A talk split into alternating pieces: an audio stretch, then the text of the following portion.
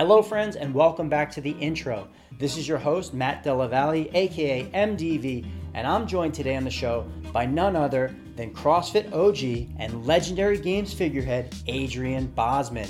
Now, without exaggeration, Adrian, aka The Boz, is the most accomplished judge in CrossFit Games history. But in addition to his historic Games contributions, Adrian is equally as influential on CrossFit's training team. He's been a lead member on that team since 2007, and Boz has shaped the way training culture has taken place within CrossFit for more than a decade. Now, in today's show, Adrian reveals some new news about a role with CrossFit that's on the horizon for him. He's also talking about the 2021 game season and beyond. So, if you're an athlete, coach, or fan, this podcast will give you some inside information on what's coming next for CrossFit in the competitive season. So, grab a notebook, grab a chair, and let's learn a thing or two from the Boz. Let's go.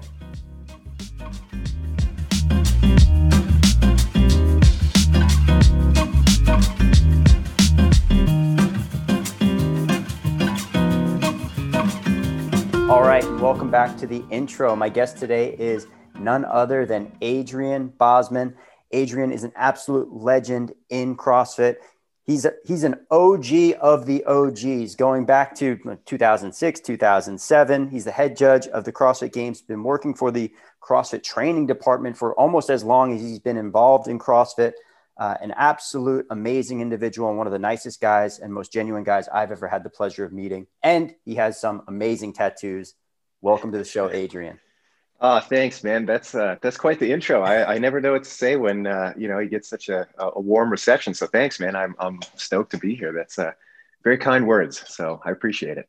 Well, I'm very excited to talk to you. You know, you and I got to know each other a little bit through some of the work that we did on CrossFit seminar staff together, and then just yep. generally being in the industry together, and then also both having an affinity for traditional tattooing.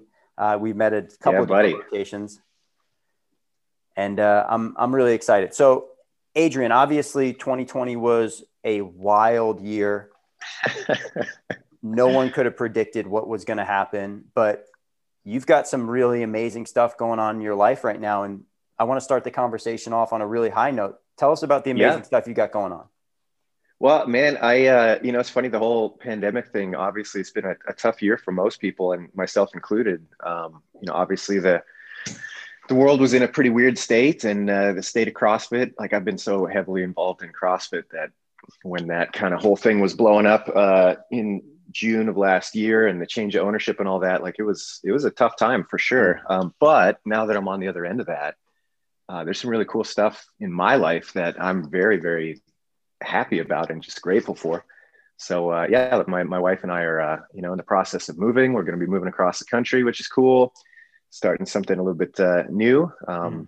You know, we li- we live in California currently, and neither of us is from here. We've been here almost 20 years, and uh, we're like, all right, it's time to do something different. So we've kind of felt the call to to go somewhere else, and so that's in motion, which is really cool. And uh, my position with CrossFit is changing a little bit. You know, I've I've um, I've been kind of a jack of all trades with them for a long time, which mm-hmm. has been great.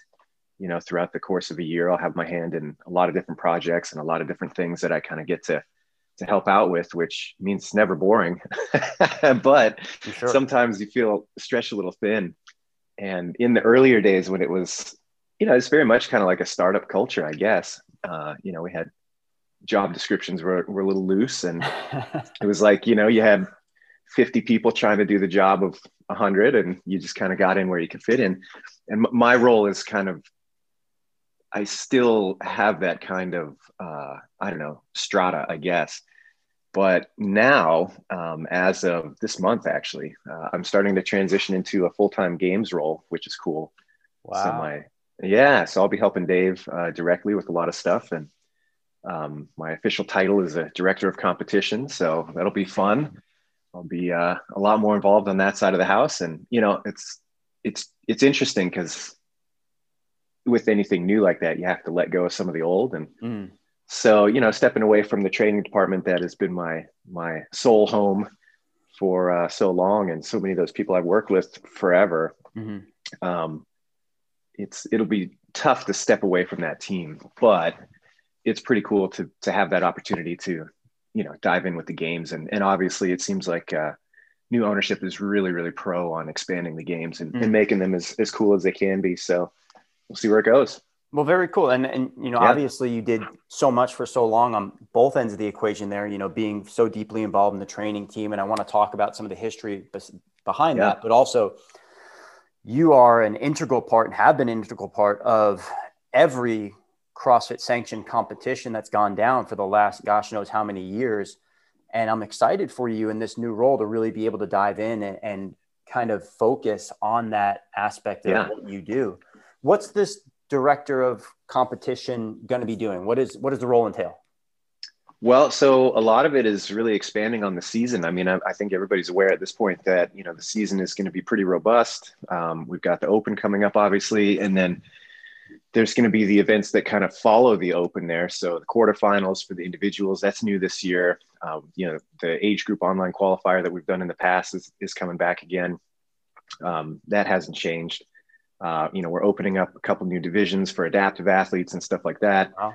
Um, there's going to be the semifinals after that, uh, the last chance qualifier, and then the finals. So we've got a way more robust season comparatively. You know, like I think probably 2018 was the last time that CrossFit hosted this many events and, and was responsible for this many.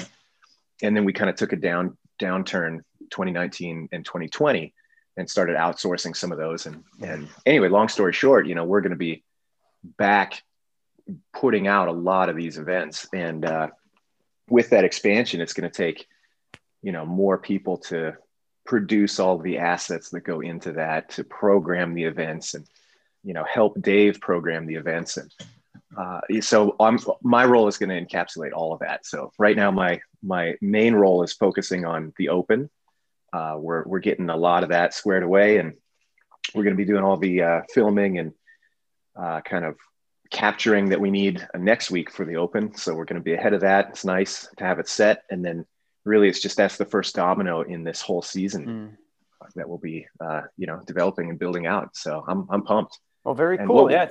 It sounds yeah. like a, a much more robust season again. And, you know, yeah. had, we had the contraction in, like you said, 2018, where the yep. sanctionals uh, gained a lot of steam. And, mm-hmm. you know, I, I've been around this space for a while and, you know, the, the bigger events of CrossFit, you know, when you go back to sectionals and then regionals and then to the to the games, they always were really really special, especially yeah, you know, with the that yeah, regional type of feel and and having the um the community all all come together. And and I don't think you necessarily got that out of the hats off to the people that ran the sanctionals, but it missed a little bit of the mark in regard to that like really core community feel of this is the Northeast regional and X, Y, or Z, wherever you were.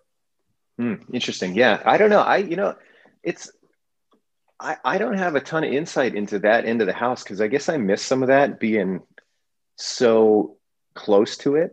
Mm-hmm. You know what I mean? Like when when we did regionals and you're on the competition floor and you're like in the moment, it's like yeah, you, you see the same familiar faces and it's you can feel that kind of community involvement for sure. But uh, as far as like a comparative thing. It's it's hard for me to see that versus you know an outside event. Um, mm. And and like you said, I mean, hats off, man. So, uh, those events are great. Like there was some really really high quality stuff, and there will continue to be. You know, I think those same long standing competitions are still going to be uh, in the mix, and for sure, I think there's I think there's going to be opportunity for a lot of cross pollination there, which I think is great. You know? Yeah, and uh, not to say that they were better or worse. It was just different. Right. You know, one yeah, of the things exactly. that was really beautiful about the the local regional competition was it brought everybody within your kind of little micro community. Like I grew I grew up in CrossFit in the tri-state area, so yeah. you know, New York, New Jersey, Connecticut, Massachusetts, and when you would go to the Northeast Regional, everybody would be there, and it was yeah. something that you know, when you go to a big event like whether it's Wodapalooza or the Granite Games, you run into people here or there, but it's a much more open aperture of fans mm. and the competition and everything like that. So it felt a lot more kind of close and uh, familiar in the regional setting. So, yeah, that's cool. I wanted to ask you about the judging. So, yeah, obviously, you know, as the CrossFit uh, season opens back up, now we're dealing with a lot more people who need to be kind of blessed as the judges here. And how yep. are you? How are you going about ensuring consistency across those events and what what's the mindset yeah. there That's a great question. And that's something that, you know, I mean, really, it's been developing pretty organically, in my mm. opinion. You know, like we obviously have the judges course and we have, uh, you know, recommendation that people are invested in things like their own education through the level one and, and actively coaching and stuff like that.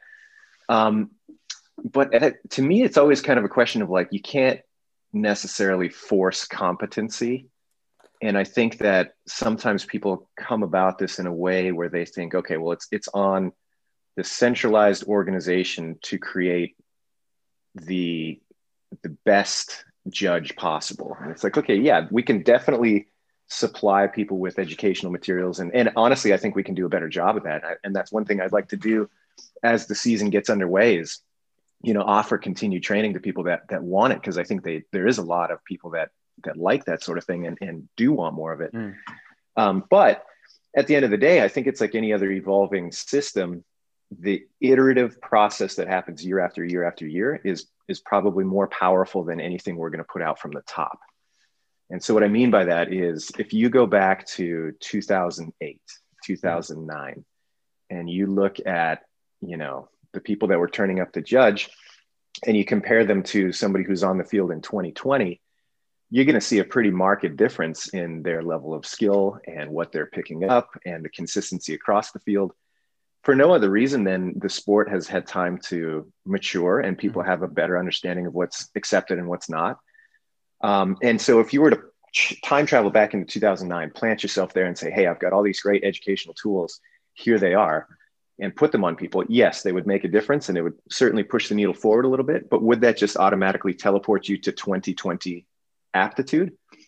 I don't think that's the case. I think mm. things have to evolve and, and, play out naturally. So it's a long-winded way of saying um, every year I see people getting better and more consistent just by showing up year after year, just by having another year of coaching under their belt, just by having another couple of events that they've attended. Um, I think I think that's honestly the most powerful thing is to create this culture of okay, this is the sport and this is what's acceptable and this is what's not. Mm and a part of that is you know supporting people where they need it like i said i think we can do more in that regard but doing the thing and having it be out there i think is is super powerful. Um, and i think people miss that sometimes. And and you know it's funny like speaking broadly and uh, feel free to jump in because i ramble. But keep going. but uh, but uh, you know speaking broadly about the sport i think people forget sometimes how young it still is. You know they like anytime uh, this always cracks me up. Like anytime we change something you know people will love the change or they'll hate the change or they'll land somewhere in the middle and that's fine you know great have your opinion. But what what strikes me as funny is just how strong the reactions can be as if it's like this entrenched thing that's decades long and has this huge you know like history behind it. You're like dude we, we did that for two years. And then we did something different. So I think the same thing kind of applies in this. Um, yeah, it's a huge priority to make sure that competitions are fair and that the judges are are competent and and all of that. Um, but it's not something that you can just wave a wand and be like, "Yep, it's fixed." That's yeah. uh, that's not the way that anything works. And I think people forget that that process takes time to unfold. That's, For sure. Yeah. No, I agree that the the iterative process is definitely much more powerful than any one formal mechanism that you could put in place. It's the accumulation of all that stuff plus the formal processes that eventually get layered on top that really will lead to yes the the system that is as tight as it can be. Change has always been a really yeah. weird thing in in the CrossFit community and you know I, I kind of think of it as people being so passionate about what sure. this is and feeling that like kind of level of ownership, whether that's true or not, over yep. the endeavor that the change often gets received with extreme passion, whether it's the yep. hyper for it or hyper against it. But yeah, oh, man, and and I think that's such a great way to put it. That is like the perfect framing, in my opinion. Like you nailed it. That's yeah, people are passionate, and that's great. That's exactly what you want. If people didn't care, you'd, you'd have to ask yourself is this thing that we're doing really all that yeah so yeah man i mean you, you nailed it uh, yeah not always easy to deal with because sometimes sure. the, the opinions are tough but i think the passion in the in the long run is a really good thing one thing i wanted to ask you about judging do you see it eventually being more of a formal role for people? Like we just talked about how the iterative process yeah. is going to be where you're going, but at one point, do you see it being like NFL referees where, hey, we have an in season crew who this yeah. is what they do. They get paid for this. And then out of season, they have their real lives. Right. Yeah. I mean, I think that expanding to something like that would be awesome. I would, I would love to be able to be a part of, you know, creating an opportunity like that for people. And certainly, you know, again, if we go back to 2018 as, as again, kind of like the proto model for our most robust seasonal offering mm-hmm. to date, you know, you look at the open event, obviously people are judging in those. And then many of the people that take that as a serious role help us with the video review process behind the scenes. And then a lot of those same people are showing up to regionals. And then a lot of those same people are going from regionals to the games to judge, you know, in a capacity like for the team events or the masters events, et cetera. And so in a way, you do have a, a crew of really, really dedicated people that are already creating that season for themselves. Um, I mean, I couldn't tell you how many people I would see year after year after year at yeah. the regionals. And some of them would even do a circuit. They'd, they'd travel around to regionals that they could get to. They'd be there week after week. So, I mean, yeah, there's, there's already people that have basically done exactly what you said, just without the monetary compensation. And so if we can get to a place where that sort of thing would be possible, I mean, yeah, I'd, I'd be all for it. That, that'd be, that'd be great. Very cool. Yeah, I know that yeah. that's that's something that comes up often when I'm talking to people about the events and the standards and you know how are these people who are on the floor qualified and yeah. this discussion gets sparked up a lot one another thing i want to ask you in regard to to competition i don't want to spend the whole conversation here, no no yeah you know obviously sports are evolving and technology is evolving and do yep. you see things like replay coming into the equation in a more formal way yeah. in crossfit competition that's a great question that's something we that's a conversation that's been going on for a long time and, uh, you know, that's another kind of big topic that we, and certainly me personally, want to try to do uh, moving forward is, you know, we started um, meeting with the Athlete Council, the PFAA Athlete Council, and then our own internal Athlete Advisory Council that we put together that just this last year. And just listening to those guys and hearing what they had to say, it was it was so interesting because a lot of times they would raise an issue and you'd be hearing them out and you're like oh you know what? This is actually something that we address internally but nobody knows about it. And so you have the perception of what's happening on the athletic front. You have the reality of what's happening behind the scenes that nobody actually witnesses.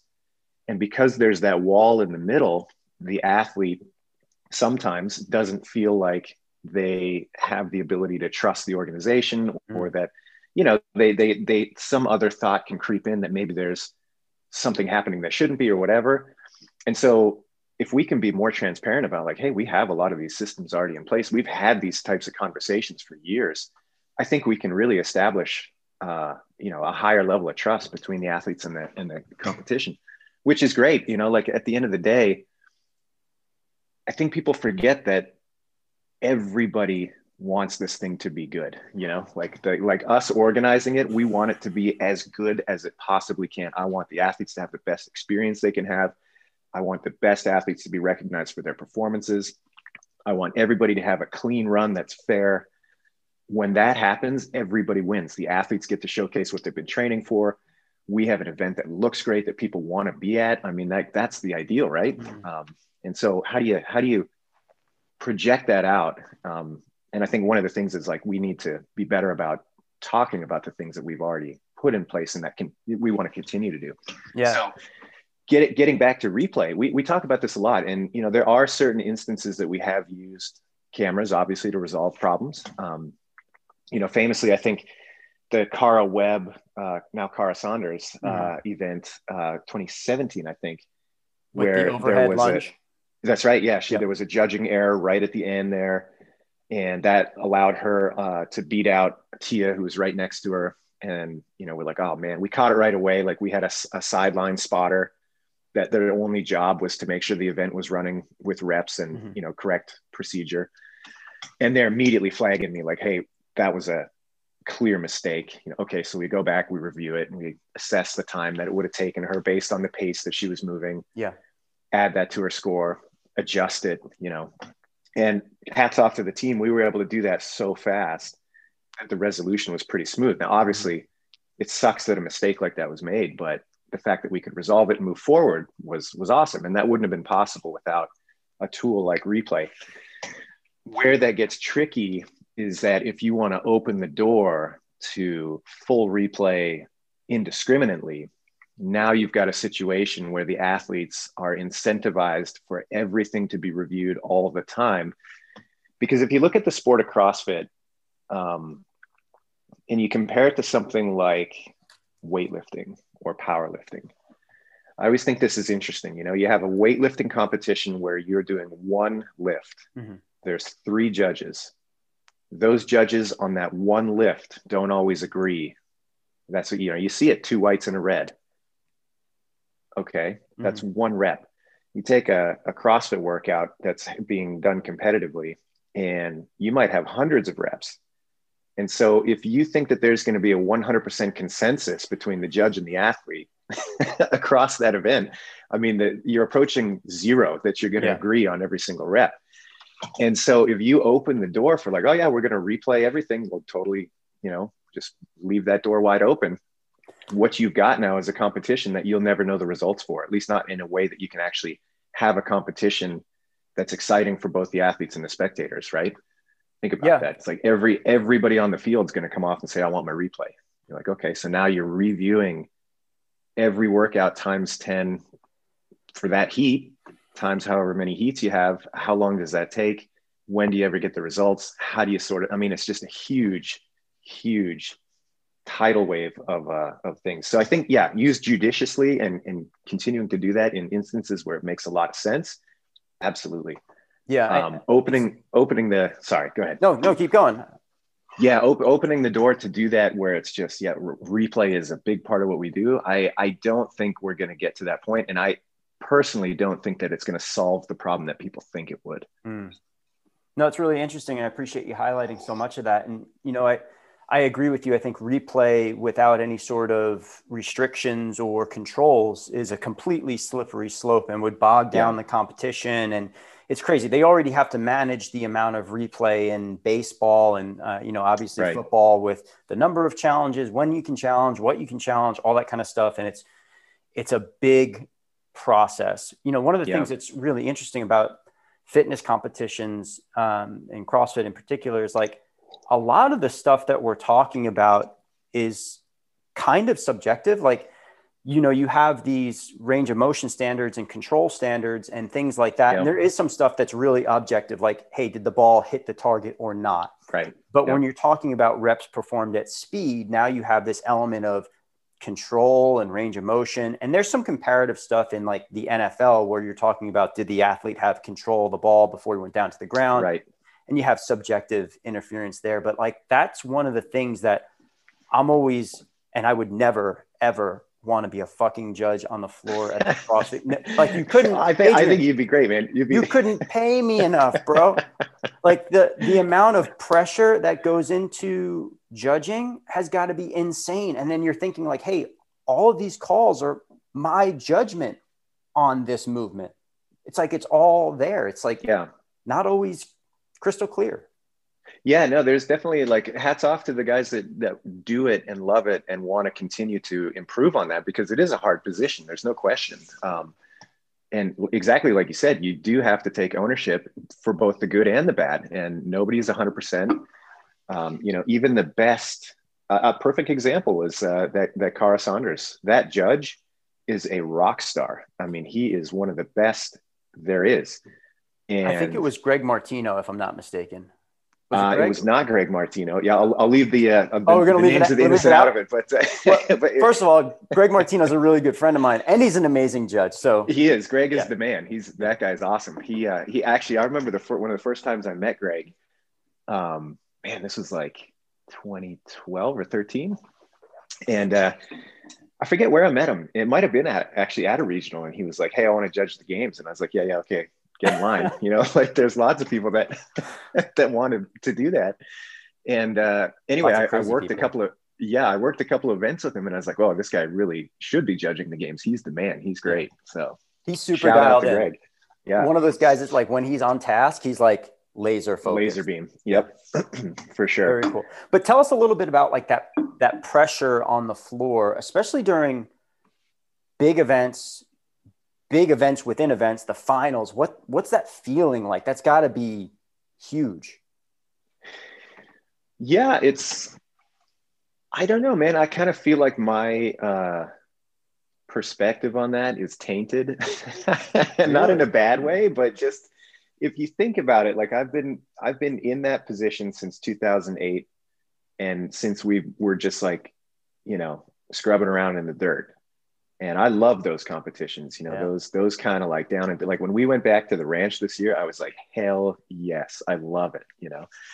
But when the sport was so young and it was it wasn't really a, a, as much of a pressure cooker environment i mean obviously there's stuff on the line obviously you want to do a good job you know obviously the the type of person that's involved in crossfit especially in the earlier days is like a pretty hard charger you yeah. know so yeah there's a certain like self-imposed pressure but as the thing grows it's like the boiled frog analogy you know I've, i if you were to take somebody green and just drop them into Madison Coliseum final event 2020. Yeah, man, they're going to be like, holy crap, this is too much. But you take that same person and they've been doing open events at their gym, regional events, local competitions, games, uh, you know, when they can get out there. And they do that year after year after year. It's like, yeah, you get acclimated to that sort of thing. And, and I think that probably holds true for most of the people that we have returning. Mm. Um, it's certainly true for me. You know, like I, if I were to remove myself from my experience, yeah, I think I think you'd, you'd be feeling the weight of that. And it's not that I don't, but I'm I'm acclimated to it. You know, it's, yeah. it's been a, a process. So yeah, there's definitely probably a, a certain level of earned confidence, and you know, you and the people that you have on your team on the floor at those big events. These are people who, for the most part, if not all, are CrossFit seminar staff members who have been in this space for a long sure. time, yeah. who go out and teach these movements, who watch movement with a really yep. fine and refined eye. And it's not like they're like, hey, this is just some guy off the street who's got a six pack abs, and right. you know, we're gonna we're gonna have yeah. this guy watch this movement. Pull him in. Like, yeah, you're in. yeah, it, these are the uh, best of the best. So uh, right. I applaud you well, on and, those people on the floor. Yeah, thanks. I, I just had a thought there too, where it's like, oh, now the thought's gone dang. It's okay. I can't back. believe it just came and went. Uh, yeah, it's it, it's a funny thing, you know. Um, the whole the whole judging thing. I think that sometimes it's coming back. The uh, again, getting back to the perception of like athlete versus organizational body. I think sometimes there can be this perception of like an us and them mentality, and mm-hmm. I'm not about that at all. I don't feel that at all, and I actively try to you know get rid of that when i can. I mean obviously there has to be a professional front and like you know yes you got to be a, a, as objective as you can and you're not playing favorites and all that so that's a huge part of it. Mm-hmm. but at the end of the day like my first principle for these competitions is i want them to be as good as they can. I want them to be as fair as they can. And we will get it right. You know that doesn't mean we're going to not make mistakes. Yeah but when a mistake is made, we'll do everything we can to resolve it in a way that is fair, not only to the athlete, but to the field. And sometimes the athletes don't like the resolution. That's fine. But we're going to do everything we can to make it as fair as possible, regardless of whether it's a clean run or something happens that we have to deal with, you know? Yeah. So, well, it, it all that to say, I guess, in my mind, that kind of takes the pressure off because it's like, not that you're allowing mistakes to happen, but it's like, hey, look, we are dedicated to getting it right, even if something doesn't go according to plan. That's a cool commitment to have, and obviously, fairness yeah. is is absolutely essential. And it's an it's a really interesting dynamic because you know the athletes, for the most part, who are participating in these events are people who have personal relationships that are also kind of bleeding into professional relationships as athletes yep. with friends and everybody kind of still knows each other in yeah. this space but now also the opposite dynamic of that is like the stakes are really fucking high like absolutely are much higher than back in you know, 2007, 2008, when Dave's eating, you know, the popcorn out of Gabe Subry's hands, is the, talking about dropping the barbell on the ground. You know, Dave, like Dave still might do that, but that's probably one of my favorite favorite moments of all time when he's having that conversation about the allowing the barbell to bounce, and then he just starts eating the guy's popcorn. anyway, I want to go back to around that time 2007 and and and talk about because i actually watched a Yeah, video that i had never watched before of you oh boy, t- yeah talking to Tony Budding at uh had to be one of the first gigs that you ever did and oh were- yeah, I remember this. Was at the old uh, Santa Cruz North. I can Yeah. actually put. I, I can see it.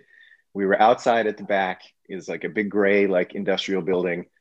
Is that the video? Is that the one you're I- thinking about? i think so you, Maybe you were not. 24 at the time Okay. and uh it seemed like it was just like kind of the beginning it was definitely the beginning you know the trainers were wearing these like super neon Yep. yellow shirts and tell us a little bit about how you got involved so early in CrossFit in such a big way. Yeah, I mean, um, to to put it like really simply, it was right place, right time, right attitude, and uh, I think that that goes a long way in anything. Uh, I, it's this is totally random. I just watched this documentary about The Price is Right last night with my Oh, I wife love that. and uh, they were talking about one of the producers on the show. He was like, he was there for 35 years or whatever. And they were like, well, how'd you get into it? And he's like, well, I just showed up as a stagehand. And, uh, you know, when I didn't have anything to do, I'd go like talk to the camera guys and see if they needed help. And I'd talk to this, you know, stage script guys and see if they needed help. And I ended up doing all these different things. And then before you know it, I was the guy that was pulling all those different things together. And I was like, holy crap, that's, that's what happened to me just in a different context. Um, but you know, I started dabbling with CrossFit at the end of 2004 um, on my own, and by 2005, I was like all. Early. And yeah, I, I consider early. myself like like second wave. You know, Who was before you? Like, I mean, the OG like Santa Cruz crew, you know, and and Greg had obviously been doing his thing for a while before that. Um, but it just wasn't, you know, super public because the internet wasn't really a thing. yeah. But anyway, so you know, I started getting into it, and I lived in San Francisco at the time, Mhm. which was only an hour from Santa Cruz, where the original gym was, the only gym at that time. Or I think there was like two or three other affiliates, maybe. Um, and so I would just go down there. I mean, I was like, oh, these guys are awesome. It's an hour away. I will go train there. So I'd hop on my motorcycle and ride down. And, uh, you know, like I trained with, um, I met Annie Sakamoto and Eva T and, and uh, Nicole Carroll and Greg Amundson and like the OG crew. Yeah. And I, I trained there very sporadically. Like I went down there, I don't know, maybe twice or whatever. And then um, I was personal training at the time. I had a friend who also I met through the CrossFit message board. We, we were convinced we were the only two people in San Francisco that were doing it. And we might have been at the time, you know. Uh, and so we did our level one together in 2006. And then we ca- we caught wind that Kelly Starrett was doing CrossFit and had opened up a spot. We're like, holy crap, you know, this is this is crazy. So we went up and met Kelly. And then I got involved with Kelly um, shortly thereafter, started working for him uh, and helping him expand. You know, he was still in uh, PT school at the time, so he had very limited time to dedicate to growing San Francisco CrossFit. So I hopped in and helped him, and and that was awesome. Um, and then uh, let me think. So we're like, this is middle of 2006, and Kelly was working with them on their uh, expanding seminar team, and he put in the good word for me, and Wow. that was that. So Wow. yeah, so I just kept showing up. I mean, it really was nothing more than like, I'm going to do this anyway. I don't care if I'm getting paid or not. you know what I mean? Yeah. Uh, and then the responsibility just kind of expanded out from that as I showed aptitude for it, I guess. Um, yeah. One of the most beautiful things that you said in that, that whole uh, history, and I thank you very much for going back through it, is, you know, right place, right time, but pleasure. also right attitude. That That's something that always doesn't go into the right place, right time Yeah. calculation for people. It, you know, especially. Well, let, let me, I don't mean to interrupt you, but this is something that actually I've been working on on a personal level a mm-hmm. lot over the last year.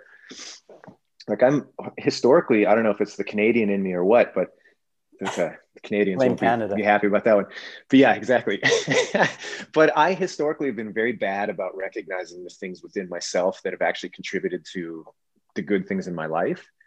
And so for a long time, when I would talk about my involvement in CrossFit in the early days, it was just right place, right time. And it's taken me a long time to be able to admit that it's like, yeah, that's true, but there were lots of people in the right place at the right time, and they're not here anymore, or they mm-hmm. fell off, or they're, you know, decided to do something different, whatever.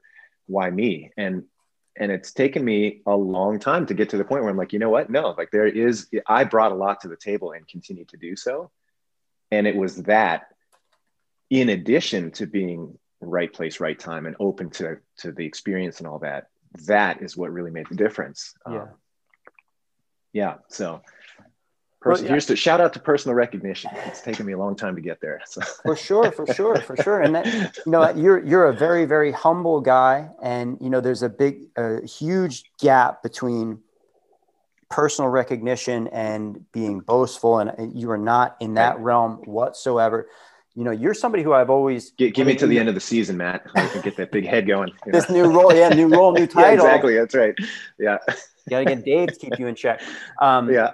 but you know, you're somebody who, man, I and I don't know, I, I probably never told this to you, but you, I've always looked up to you as you know somebody oh, who I wanted thanks, to man. emulate as a trainer, but also about how you made me feel when I was around you. And I, you and I don't have a extensive friendship, but like I've been around you yeah. enough to get a feeling from you that always I walked away from nearly every interaction that I had with you feeling like a better person. Just like you oh, made wow. my day a little bit better. And uh, I want to thank well, you for bringing that compliment, energy. man. Th- thank you. I mean, that's yeah, it's true. Can I ask you about that attitude though? Because this is really interesting to me. When you're doing that kind of self reflection about what was the attitude that you had, what came out the other end? What was the attitude that you had hmm. about being around this thing and these people and that you think has contributed to your success?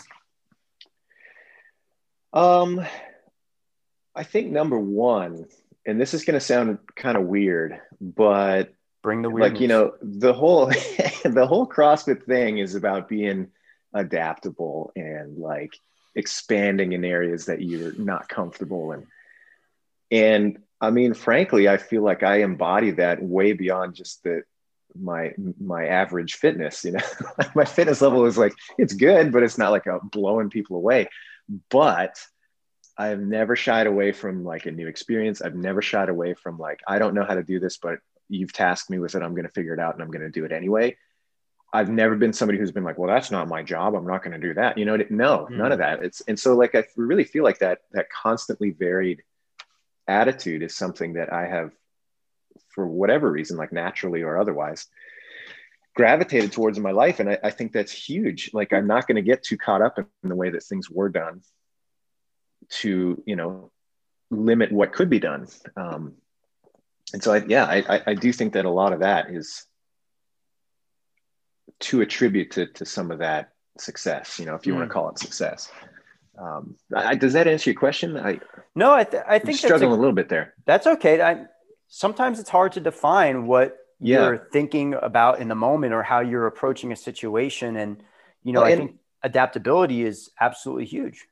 Yeah. And, and think, you know, giving it a little bit more pause there. I think also it's funny to go back and retroactively try to assess your mindset, like this post hoc rationalization of like, well, where was I? And I think if I'm perfectly honest about it, like I'm never, I continue to be like i'm not a real big goal setter. I don't believe in like writing out your whatever whatever. That's mm-hmm. great if it works for other people. That's not who i am. I i have freewheeled a lot of stuff in my life to very good effect.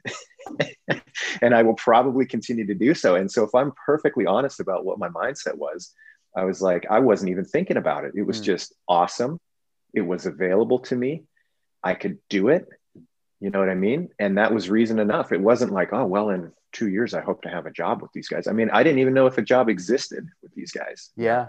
Oh, I hope to be on seminar stuff. I was like, I didn't even know that was a thing, you know, but I was open to it once it developed into that. Yeah. But there was no like, this is what I'm going to do. This is where I'm going to be. None of that.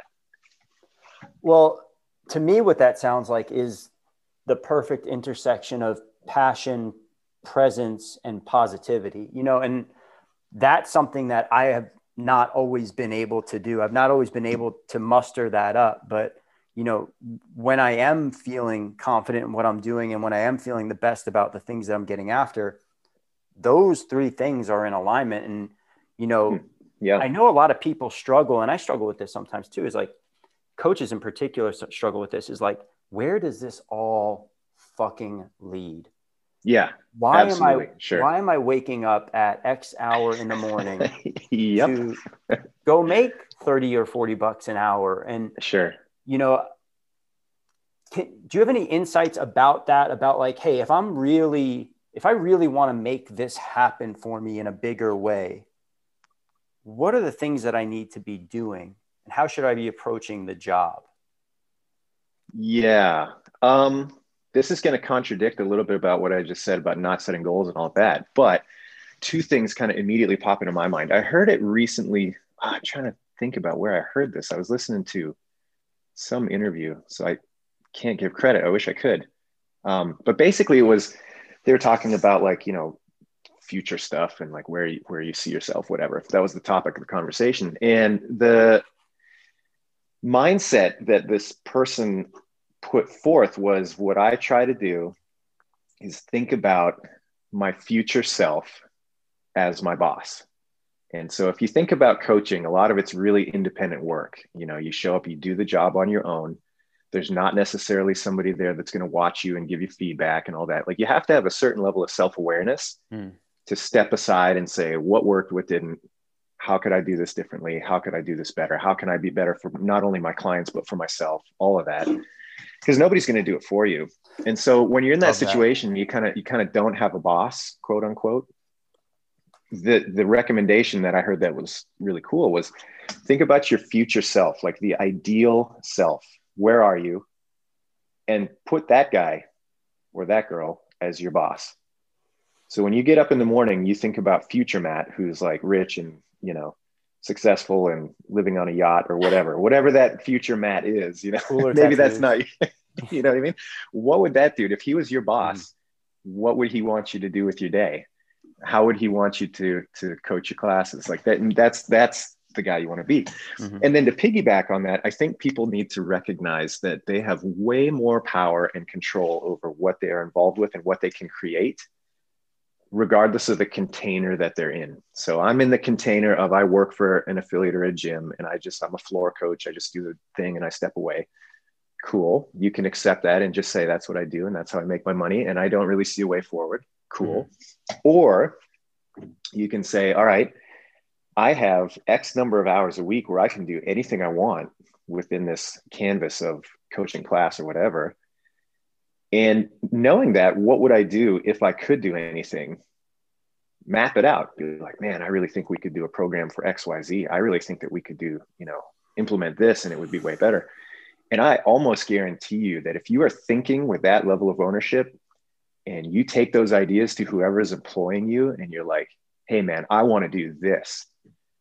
Yeah, maybe they're not going to say yes all the time, but you think about it from the other end. You got somebody who's doing the business admin, they're keeping the lights on, they're staffing, whatever. They don't necessarily have time to think about the best way forward either. Mm-hmm. And so, if they have somebody coming to them with these ideas that is motivated to do them, the chance that they're going to say yes to some of those at least is pretty good. Mm.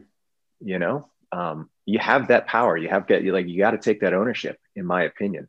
Yeah. And if people push back on you, you're in a situation where they're like, it's totally, they cut you off and they're like, nope, we can't do it. I'm not really interested in anything you've got to say, blah, blah, blah.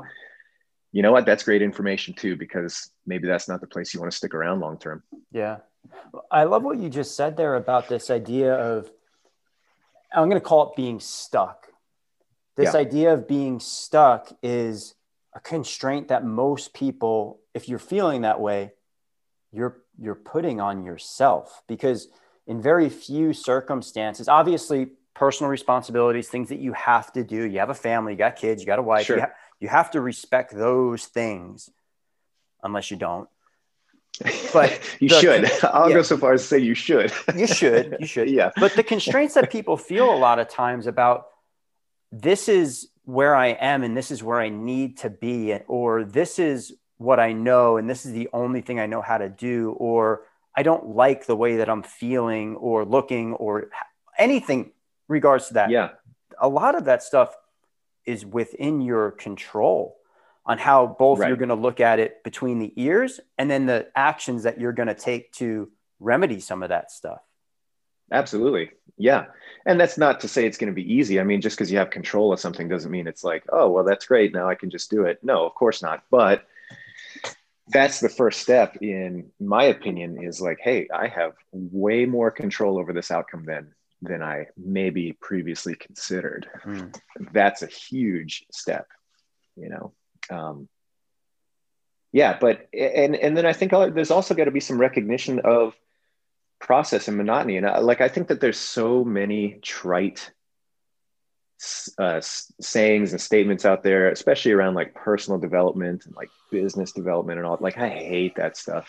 Well, it's a I'm business. So, it, oh yeah, absolutely. And I just man, I think that there's this dismissal of, yeah, sometimes it's going to suck and you're not going to want to do it. And like this whole, like, oh, you get a job you love, you'll never work a day in your life. Bullshit. You know, I am one of the luckiest people in the world in terms of what I've been able to do hmm. professionally and like make a living and, you know, like continue to do it. And yeah, there's days that I get up and I'm like, I don't want to fucking do this. You know, that mm-hmm. doesn't mean that's forever. That doesn't mean I need to base my next life decision around that. It just means like, yeah, Tuesday sucked big deal you know? Wednesday's a new day so.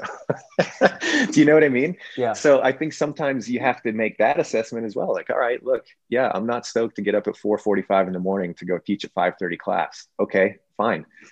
Is that just because you're tired and you didn't get enough sleep the last night or is this something that like legitimately you don't want to do anymore? Because there's a big difference. Sometimes process isn't fun deal with it you hmm. know that's okay no i i agree it's not it's not always going to be smooth seas and you yep. know the ability to take control of your circumstances is not always easy and that doesn't always mean that when you do start to take control of the things that might be hindering you or holding you back that it's always going to be fun it's not it's fucking right. it's, it yep. can be really hard but mm. there is a level of control there that can be had I want to ask you about um, you obviously are, you know, an astounding trainer. You have an incredible wealth of knowledge. What are some of the things that you've done over your career as a coach to continue to refine those skills and gain that knowledge? Because I know that a thing that comes up in a lot of conversations that I have with coaches is what can I do to get better? And if you were asked that question, if I asked you that question, yeah, What's your man? Answer? I I don't mean to be dismissive, but I'm gonna say professional lurk. That's what I do. That's what I feel like I do a lot. I'm a professional lurker. I mean, like I try to read. I know, right? Yeah, it's, it's like it's like ten percent creepy. Um, I try to number one. I'm just like interested in physical culture and always have been. So I like to read a lot about that and always have. So that's just a big leg up because naturally I'm like, oh, I'll pick up that book on weightlifting or I'll pick up this book on powerlifting that was read or that that was written in the 70s and let's see what they were doing back then. And you know, like I just love that stuff and it's fun to invest in. So I just the natural interest it goes a long way. Um, but then like I like you know, social media is a great tool uh, in my opinion, and there's like lots of people that I don't necessarily follow or that I'm not really like, maybe even necessarily a fan of, but I'm like, well, what are they doing? And then I look at that through the lens of like, what what is what is great about what they're doing, and what makes it great, and then what are the things that I'm like, yeah, I don't think I'd do it that way, mm. and just do that all the time. And then the same thing with the people you're around. You know, obviously, if you can surround yourself with people that are beyond your level currently, that's that's a great way to learn anything because you're always going to have to like step up a little bit to to meet them, which is great. Um, but if you don't have that, I mean, I think you can recreate that through the internet. Um, you know, you can find people that you aspire to be more like, and then dig in with what they're doing and reach out to them, and mm. you know, lurk on them if you if you can't reach out to them, and reach out to them if you can reach out to them. Most most people are way more accessible than you think.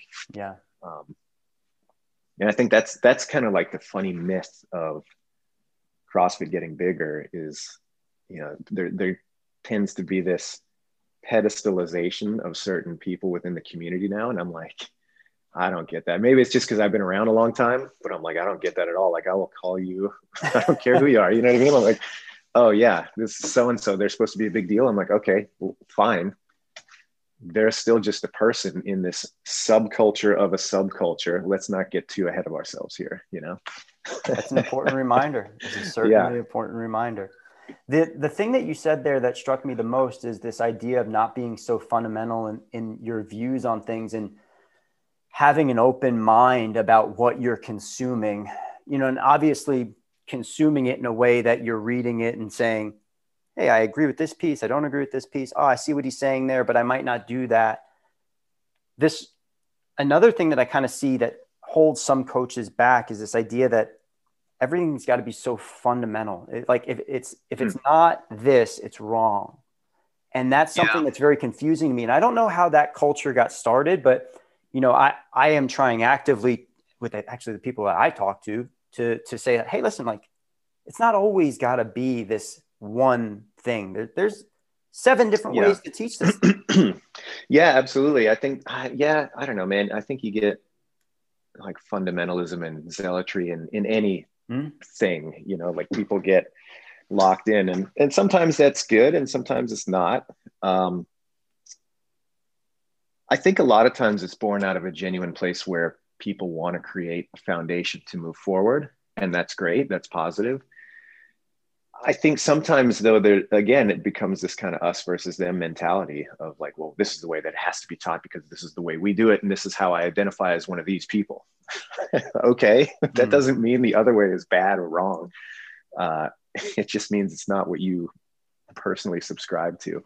Uh, I, you know, and so I think uh, to to kind of put that more in the realm of the objective, I think you have to have enough fundamental basic knowledge about how the body works so that you can start to discern yeah that makes sense because it's mechanically sound and it works with the way that the human animal is you know put together or it's not. Mm.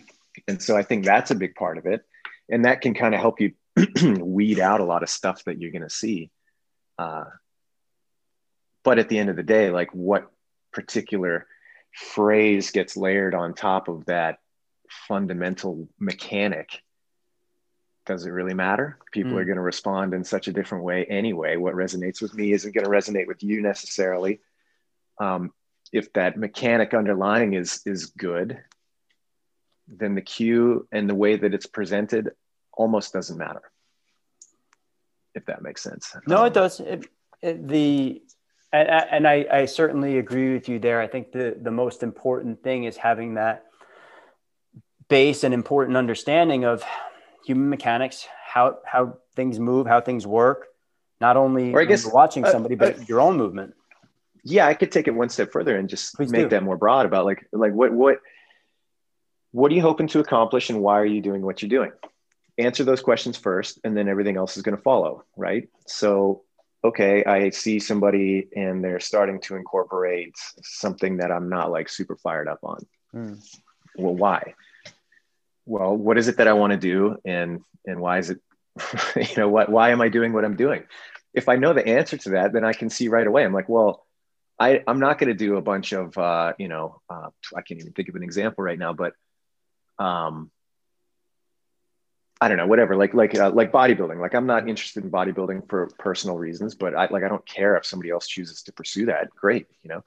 Um, why do I not want to pursue bodybuilding and, and that sort of style of training? Because I have such limited time to train and my goals are different than that. I want to be like able to just do anything I want physically and be generally well prepared for that in the context of I don't have a lot of time to train. And so anytime that I'm doing, you know, pump and iron style stuff takes away from the time that I can do the other pieces that are more important to me. Mm-hmm. It's just that simple.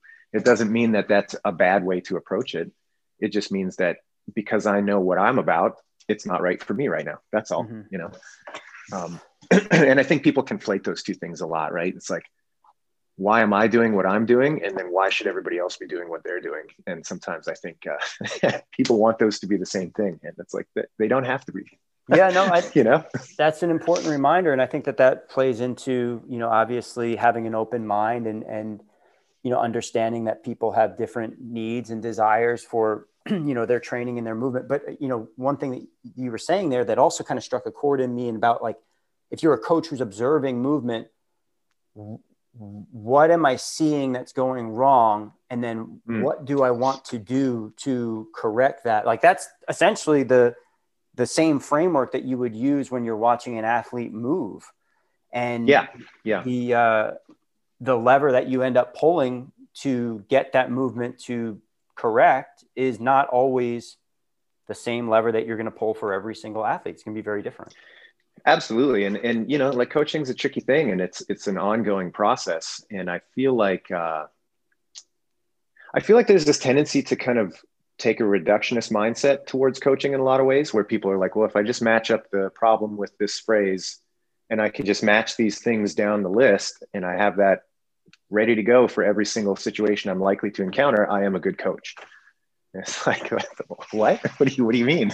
That's not how it works at all. You know, otherwise somebody would just have done that. They would just have a manual where it's like problem. Here's what you say. Problem. Here's what you say. And everybody would just read that manual and it would work out great. Yeah. But we know that that's not the case. Um, coaching is more complex than that. People's level of dedication is going to waver. You know, their enthusiasm is going to waver. What they care to get out of the program is going to be vastly different. You know, is somebody showing up to just blow off some steam at the end of the day and stay healthy or are they like really trying to make a run at being a, a an athlete in in a competitive sense in like the crossfit world or otherwise um, anywhere in between like there's so many factors that that go into both what people are going to get and what they want to get mm. that coaching has to be responsive to that individual. It, it, cannot be any other way. Like it just it will not work. You know, and that's the reason that it's still a thing. If it was any other way, like we'd all be out of a job. Do you know what I mean? Like yeah. if it was just as simple as like oh, I just match these things up and that's it. Why would any of us have uh, have work? You know, no, it's a fair point, and you so, know, so embrace it. Yeah, I I agree there. You know the the idea that this list first of all, the list exists. There are lists out there like right. that that you can go sure. and look at. And, you know, when we're talking about these things, and, and, I'm not trying to put words in your mouth, but the thing that I think mm. about is like, I see the fault. What cue am I going to use? And having yeah. that list, you have to have it a command and a control and an understanding of those things. I think to do the job at a base level. That's like that's yeah. like walking into the door. You have to understand. Yes what you're looking at and how do you want to correct it the most basic level. But that doesn't mean that the list ends there. There's 15 right. fucking other ways that you can go about getting that fix. But there's also 50 other things on top of that that you need to be thinking about, in my opinion, in order to maximize the experience for your athletes, not only from a safety and efficiency perspective, but also just what's the experience like when they take your class? Yeah. Oh, absolutely. I, I, yeah, I couldn't agree more. That's, you know, that's so often missed, I think, by people where it's like, look, man, the worst program that people are like, let's say you have a program that is objectively terrible. It's got, you know, poor movement choice. It's not put together well. You know, it's just like, it's kind of a mess. It's a big mess. Let's, yeah. let's make it bad. Right. But people are fired up to be there and throw themselves into it you're going to have a great result. You know like i'm sorry that's just it's a it's an unfortunate reality but that is it's true. You know maybe not the best result but they're going to make progress and they're going to be stoked.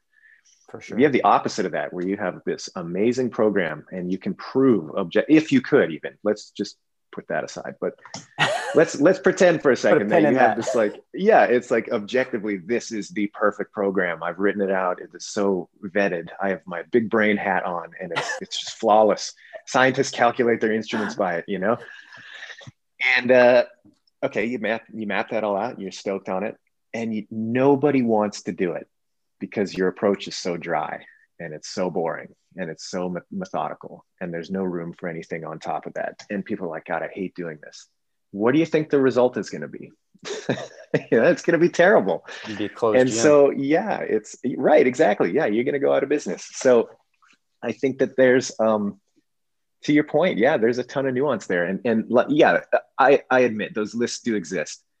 Certainly. I, I guess my point was that like those lists are not there as a stopping point to, to exactly what you said you know the, the nuance that you brought to that was was right on the money that's like day one stuff that you do so that you have enough preparation to be like okay this is this is where i can start yeah but if that's where you are living I think you're missing the boat. You know. Oh, I I agree. Uh, you know, Adrian, to me, that's like showing up and making sure you have your pants on. Like it's like that. Exactly. Yeah. That basic yes. to me. It's like, would you show yeah. up to class to coach in your underwear? No, probably well, not. Why? Yeah, probably not. Well, in the COVID times, you never know, right? Very true. hey, I gotta I gotta ask you because you kind of hinted at it. Is there, and I don't mean this to be leading, is there a perfect program out there? No, I mean, perfect for who? For what? You know, I think that's the. I mean, that's the the the classic economics question, right? Is compared to what? Mm. Perfect for what? Perfect for making me strong. Perfect for making me fast. Perfect for making me have great endurance. Perfect for blending all of them together. Perfect for a, a working mother. Perfect for uh, you know what I mean? Like mm. compared to what? Um, no, I don't think so. I think that it is. Uh, no, actually, hold on. Let me, I'll do a complete 180. Yes, there's a perfect program. There's plenty of people that have found their quote perfect program, meaning they can balance all the things that they want in their life and do the activity that like gets them moving forward. Perfect. You know, does that mean it's flawless? Does that mean that it can't, doesn't need to be improved on? Does that mean it's static? Does that mean it'll apply to somebody else, even in a similar situation and be as good? No, so if perfect is defined as here's a one size fits all thing that is going to work in all scenarios, no, of course not. You know, um, no, I don't believe it exists. Can you find something that is perfect for your scenario where you're fired up to do it, you're making progress, and it fits into your life? Yes, of course. People do it every day. You know. Yeah. Very cool, Adrian. I've had a pleasure talking to you. We already went over on time. I could continue this. Oh, we got to wrap it up. yeah, for a few more hours. Oh, you're a busy man. You got things to do. Um, I I did want to ask you one last question. Yeah. Any, I'm all yours, man. oh, yeah. yeah. I would love to have you back on. Anything sure. that you can share from the open as a hint on what we're expecting, or even if it's just expect to hold on to your pants because it's going to be wild? Oh, it's going to be fun. We've got a couple of new things coming down the pipe. Um, I mean, the things I can talk about that are really cool this year is like obviously we have the regular open this uh, and the scaled uh, recommendations that we put out in the scaled division but this year we're adding the foundations division which is really similar to if, if anybody out there did the support your local box fundraiser earlier in the year mm-hmm. um, the videos they had for those really cool. They had um, actually Sevan, uh, his mom, Rosemary Matossian, was doing the work next to Allison Scuds, which is really fun. So similar kind of approach. It's like, hey, we've got a we've got the RX, we've got the scaled, and then we've got the foundations, which is even a step below. So anybody can join in. And then we also have a no equipment version of everything this Very year cool. too. So if you find yourself in a scenario where like I can't get to the gym, my gym's closed, you know, COVID restrictions, whatever, hey, we got an option for that. Also, everybody's got a leaderboard that they can compare themselves to people in the division that they've chosen, which is awesome. And that, you know, that's nothing new, but it's just expanded for those new divisions. So that's what I kind of can talk about that's new. There'll be a couple of new things in the open itself, which Uh-oh. is going to be fun. Um, I, it's going to be great. I think, uh, I think people are going to love it. I particularly like the, uh, the first event I think is awesome and uh, I think it's going to be a lot of fun. So oh, I can't cool. give away too much beyond that. And Ooh. it's like opening your it's like opening your presents, uh, you know, before Christmas. Everybody says they want to do it, but you don't actually want to do it. You want to be surprised, you know. Yeah. So you want to know right before. Yeah. Well, Adrian, thank you so much for joining me today. I appreciate it. If anybody out there wants to learn more about what who you are, what you do, where can they find you? Oh man, um, probably best thing to do is just email me, Adrian at CrossFit.com. Very shoot cool. me an email. I'm I'm uh, I'm I'm always happy to chat. Uh, you know, my don't always have the time to to do it as much as I'd like, but um, I will absolutely get back to anybody who's uh, wanting to chat. So yeah. Well, thank you very much, Boz. It was a pleasure. Dude, all mine. Thank you.